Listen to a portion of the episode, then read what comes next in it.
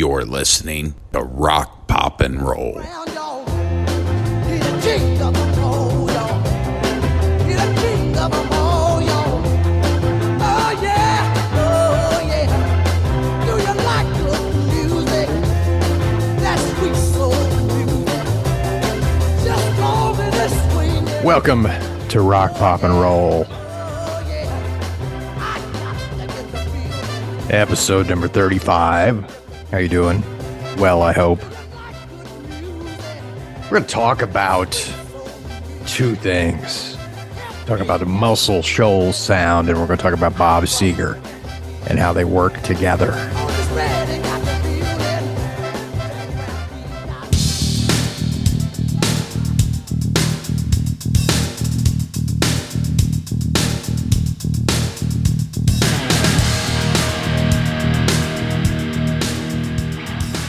Rock, Pop, and Roll, the podcast. I'm Rob, recording live to digital from Indiana.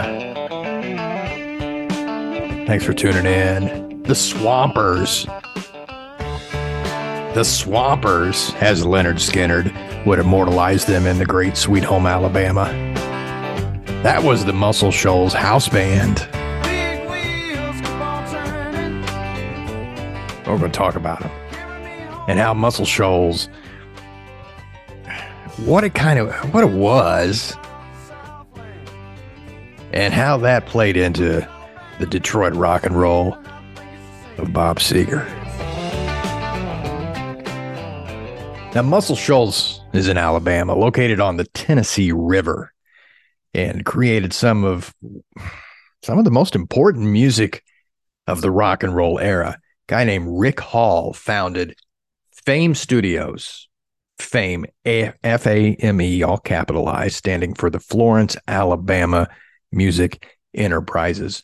Hall owned it until he died in 2018. He was responsible for creating that sound and the Swampers, the house band. There was there was more than one house band at Muscle Shoals. Uh, there's a great documentary made back in 2013 if you want to check it out about Fame Studios and the Muscle Shoals Sound Studio. There were two studios in Muscle Shoals, Alabama. We'll talk about that, but check out that documentary if you can find it. Racially integrated was one of the things that you had to respect about what they were doing. Studio workers and engineers and the and the musicians, the producers. Who did that? Who was racially integrated in the South in the 60s? Well, Fame Studios, Rick Hall made that part of what he was, what it was. Now, the studio Fame was founded back in the late 50s, first located above a drugstore in Florence, Alabama, hence the name Florence, Alabama Music Enterprises. Eventually, that studio moved to a former tobacco warehouse in Muscle Shoals in the early 1960s. He recorded his first hit record, did Hall. It was uh, from Arthur Alexander, a song called You Better Move On. Can't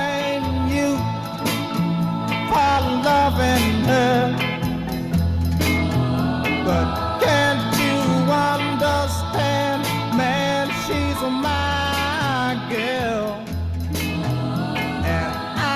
I, primitive for what what they would become, but it did catch the ears of some guys in England. The Rolling Stones cut a version.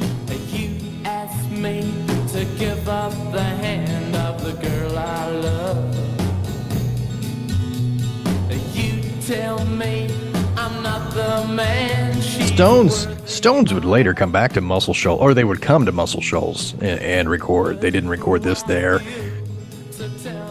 So Hall, Rick Hall, made some money with that first single, and he built a new facility uh, in Muscle Shoals. And in 1963, the first hit that uh, that was produced there was a, a guy named Jimmy Hughes, and a song that uh, he had, "Steal Away."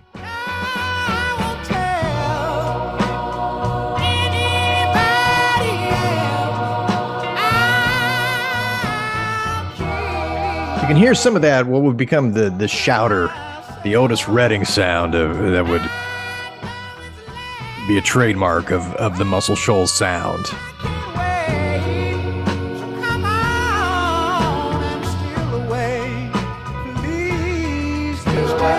So we said they had that we had the house band. The early 60s, it was not a um, regular practice to have a house band at a recording studio. The exceptions were Motown had the Wrecking Crew and Stax Records. They had Booker T and the MGs as the house band. Hall wanted a consistent sound. Instead of different musicians coming in to each session, he wanted to have his guys there and would streamline that that process of recording. There were two groups under the name the Muscle Shoals Rhythm Section, uh, originally a group in the early 60s. Four guys Norbert Putnam, David Briggs, Jerry Carrigan, three guys actually. And the group was later lured by Nashville studios and, and had careers down there. So there was a second house band. These were the guys that were nicknamed the Swampers. Denny Cordell, who, who was integral in the early career of Tom Petty, he was in a recording session with Leon Russell and nicknamed the Swampers because he said, quote, funky, soulful Southern swamp sound. Barry Beckett was on keyboard, Jimmy Johnson on guitar, Roger Hawkins on drums, and David Hood was on bass.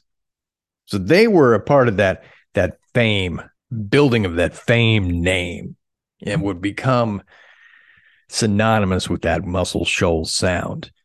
There was a piece it was key to to Muscle Shoals as we talk about Muscle Shoals and eventually get to Bob Seger and how that heartland rock and roll and that southern soulful swamp sound work together. But first, Atlantic Records, an executive Jerry Wexler, another executive Jim Stewart, who co-founded Stax Records. Wexler had his business and his roster at Stax, but then he decided to take it to Fame Studios. Aretha Franklin would be a part of what was a key moment in her career. She was having trouble getting hits, and for a brief flash, the Swampers and Muscle Shoals gave her the impetus and, and the and the the spirit that she needed. Some of that church that she had grown up on was able to to get that on on record. Swampers appeared on a lot of records, though, that you might not think that they recorded on. 1969, Cher went down, recorded an album called 3614 Jackson Highway. That was that was where the Swampers were recording at the time. She did the whole album there. The album cover is is she and the band on the cover. What a field day for the heat. A thousand people in the street, singing songs and a carrying signs. Mostly say hooray for our side. It's kind of a organic Cher, right? To the Buffalo Springfield song. In Muscle Shoals, process for the musicians working uh, was different than other places. They rarely read music. It was called a head session, where they would they would come up with the stuff in their head. Uh, Jerry Wexler of Atlantic, he had an idea for "Land of a Thousand Dances" to be cut by somebody else other than the original. Chris Kenner was the uh, guy who had the early hit out of it. Cannibal and the Headhunters had a hit. Uh, but they wanted Wilson Pickett to record that. And when the and when the session start, well, first let's go back. Here's Cannibal and the Headhunters, uh, a version not nearly as funky as Wilson Pickett.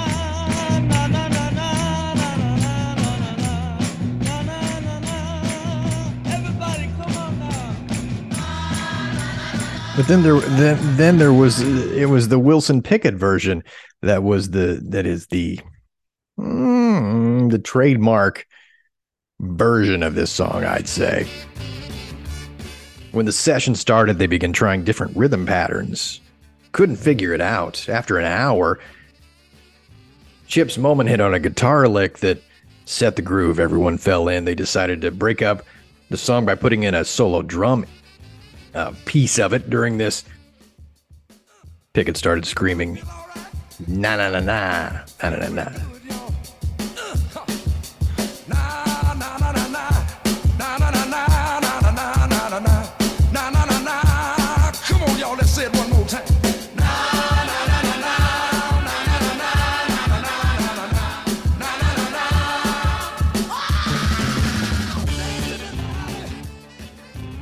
Just a, a moment of inspiration caught on tape. They uh, they went back into the studio of the control room.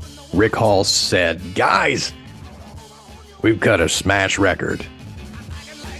He said uh, Pickett suggested the beginning count off of uh, of one, two, three. Wexler says he's got a different story. He said Wexler, he himself came up with the idea. He said, he said, thing that counts there, Wilson. Make the counts part of the intro. Whoever's idea it was.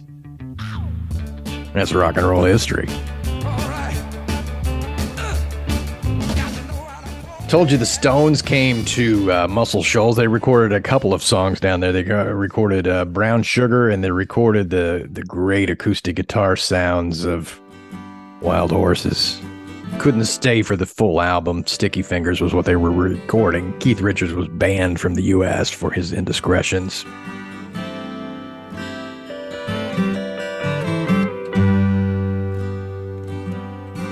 Muscle Shoals and Bob Seger. That's what we're weaving our way through. A lot of other great bands recorded in Muscle Shoals, though. Gregg Allman, of course, the Allman Brothers.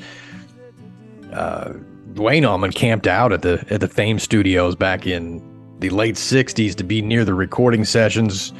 Uh, Gregg Allman recorded his final album there before he passed away. Southern Blood in 2017 was it was recorded in March of 2016. I see you me like a- a This is a cut off of that.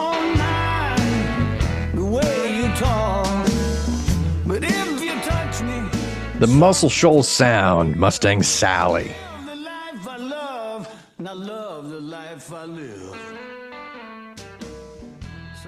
Mustang Sally was one of the cuts that was that was a trademark uh, of of that studio and that sound in that area.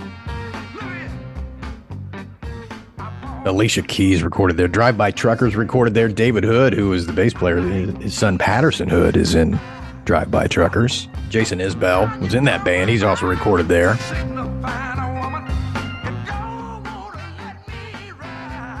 Another hit that was that was made in Muscle Shoals, Clarence Carter, Slip Away.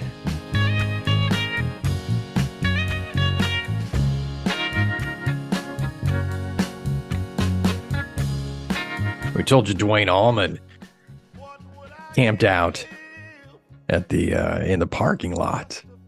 He was befriended by Wilson Pickett and Rick Hall, who uh, Pickett was recording there. Allman, as story goes, taught Wilson Pickett "Hey Jude," and then they recorded their version of the song with uh, with Allman playing the guitar on "Hey Jude." People at Atlantic Records began asking, "Hey, who's the cat playing the guitar?" And Hall responded with a handwritten note. He said, "Some hippie cat that's been living in our parking lot."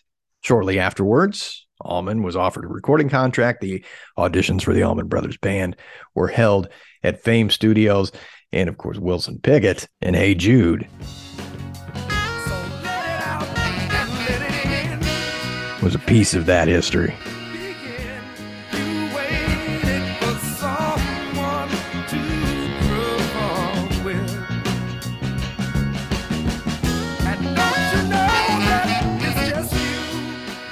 We told you Aretha Franklin credits Rick Hall with a turning point in her career back in the mid 60s. At the time, she was recording poppy kind of jazzy releases for Columbia Records. Atlantic picked up her contract, sent her to Fame Studios, where Hall had made some hits already back in 67.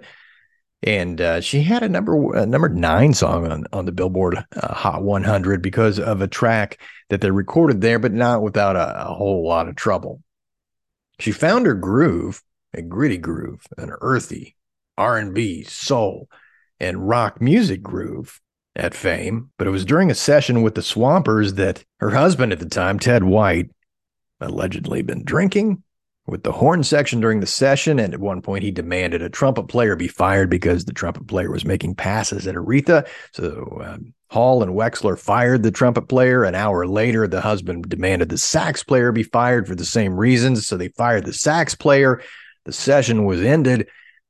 About an hour later, Rick Hall, a couple drinks in him, went to Aretha and Ted's hotel room, tried to smooth things over, he said, but got into a fight with Ted White. And then Hall went, retreated to the lobby, called the Aretha's room, said, Ted better get out of town. They all left the next day, but not before they had cut a song that changed the course of Aretha's career. Love your man the way that I, I love you. One of the great cuts coming out of Muscle Shoals with the horns and the sexy Aretha.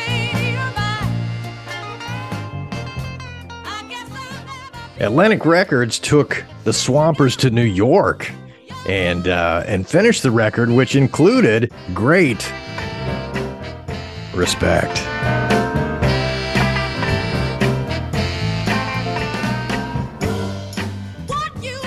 And after all this was done, Wexler said, well, I gotta have these guys. So he bought a building across town at that 3614 Jackson Highway where Cher would eventually record and started the Muscle Shoals Sound Studio.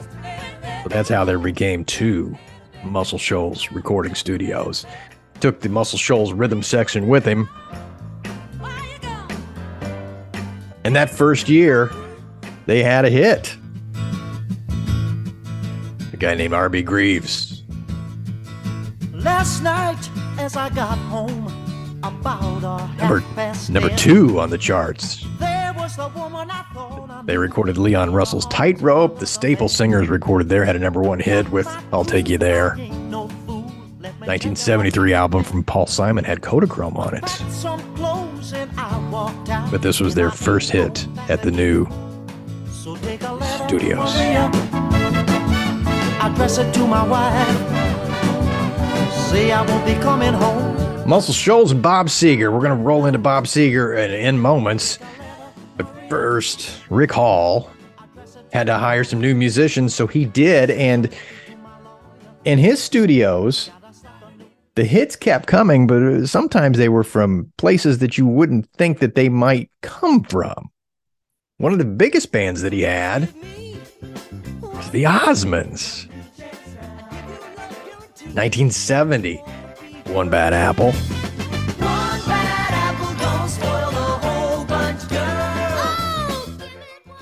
They would sell 11 million records in 1971.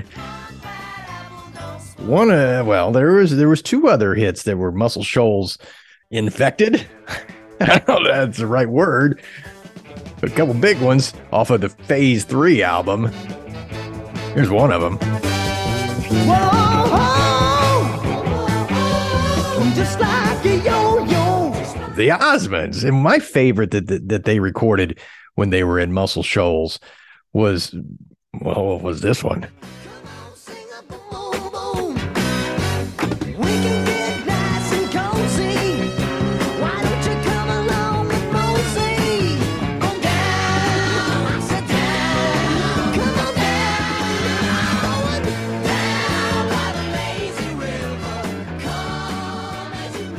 So Fame Studios continued to have hits. They, although they went into, uh, they they recorded more country music as they got through the '70s. One of the great artists that went down there,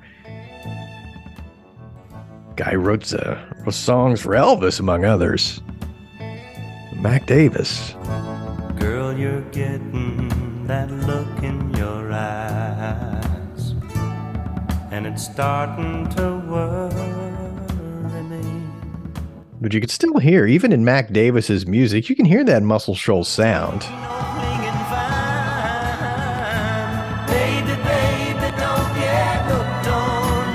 Even though there's strings there. So all this leads to Bob Seger. Where how does this lead to Bob Seger? Well, uh, uh, let me kind of tell you. He had the Silver Bullet Band, right? But he liked something about Muscle Shoals. Always had a couple of cuts on all of his greatest records that were recorded in Muscle Shoals uh, with the Swampers. Goes all the way back to uh, an album called Back in 72. He recorded it one of not only his finest early 70s albums, but one of those hard rock albums of the era that really didn't get its due. He made is one of three albums that Seger made under the Palladium record label that was founded by his manager Punch Andrews.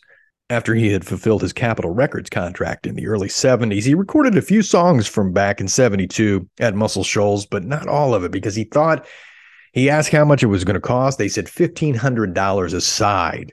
He thought that meant side of the album, but they meant $1,500 per song. So he didn't record the whole thing there, went and finished it at Leon Russell Studios. But in 75, he did this is one of the songs, uh, one of the first songs that he recorded uh, with with the Swampers. Thing called Katmandu.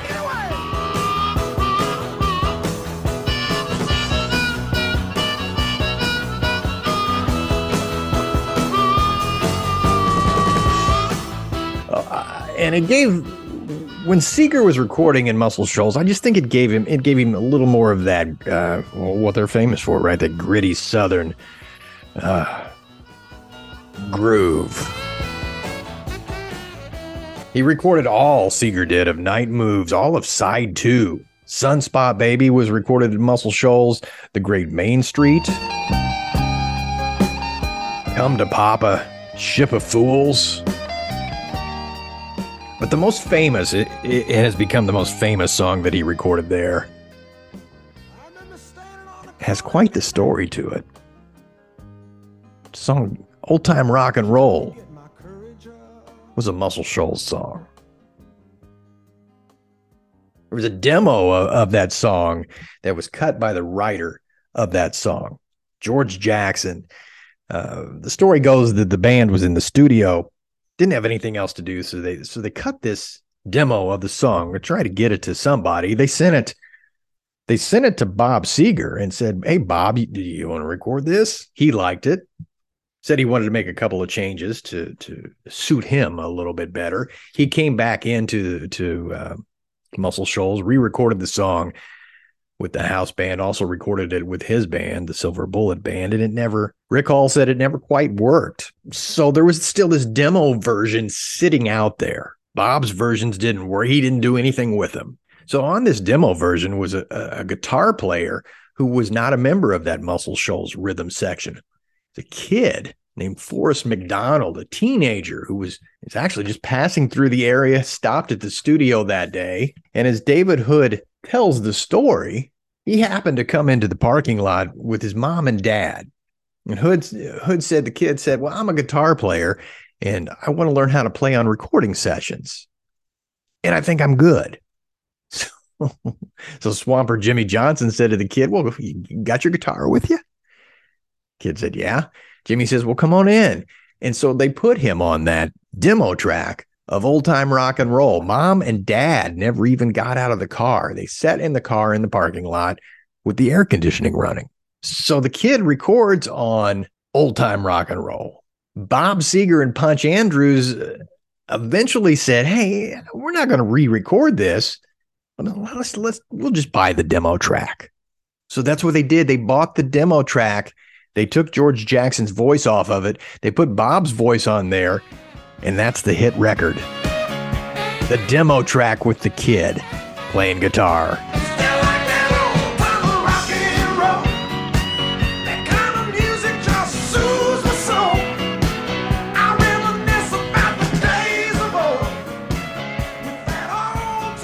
And old time rock and roll, for better or for worse, is is the Seger song that probably more people know than any other. Song. I mean, they night moves right, like a rock, but the masses know old time rock and roll.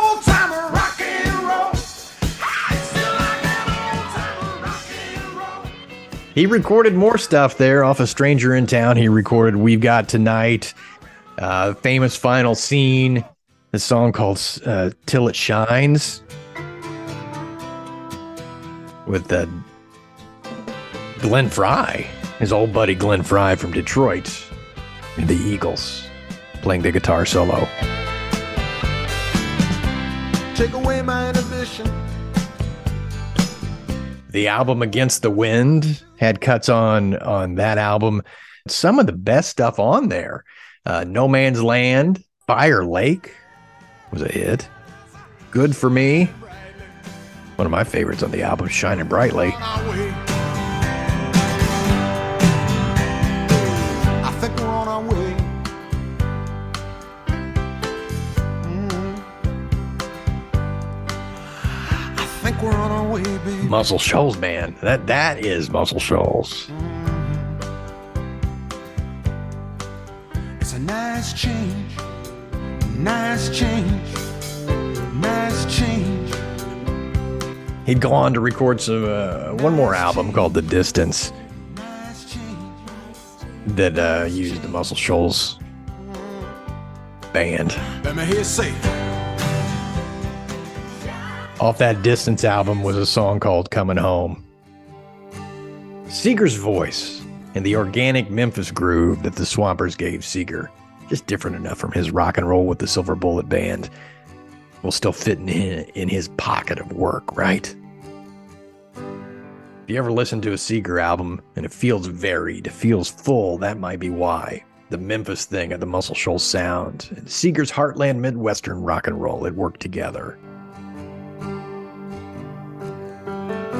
Not always a hit, old time rock and roll the exception, but some of the best album cuts in his catalog. And that's how Bob Seger and Muscle Shoals come together and live on. Past your uncle's store This on Main Street. is the podcast. This is Rock Pop and Roll. His old truck was parked outside.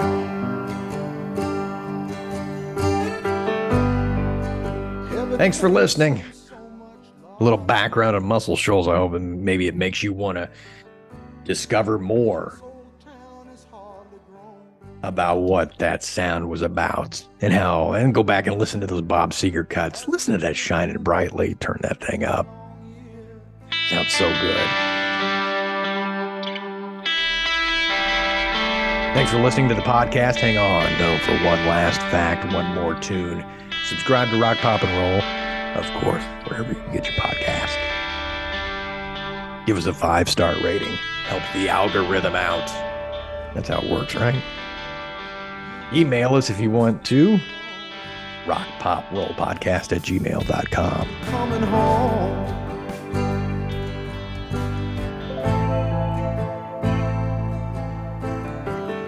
Let's end with one last fact. Halloween is what we do. Muscle Shoals has got the Swampers was an album. 2018 was when it was finally released. The album had 14 instrumental tracks by the Swampers, most of which were recorded uh, sometime in the 1970s in the little funky little Sheffield studio Muscle Shoals Sound at 3614 Jackson Highway. So to play us on out of here, how about we take a cut off that album called the 3614 Jam? Thanks for listening to Rock, Pop, and Roll. Find everything you need to find out at rockpopandroll.com. All the old episodes. The Rock, Pop, and Roll radio show companion piece is there. We will see you next time. Thanks. I'm Rob. Be good to each other.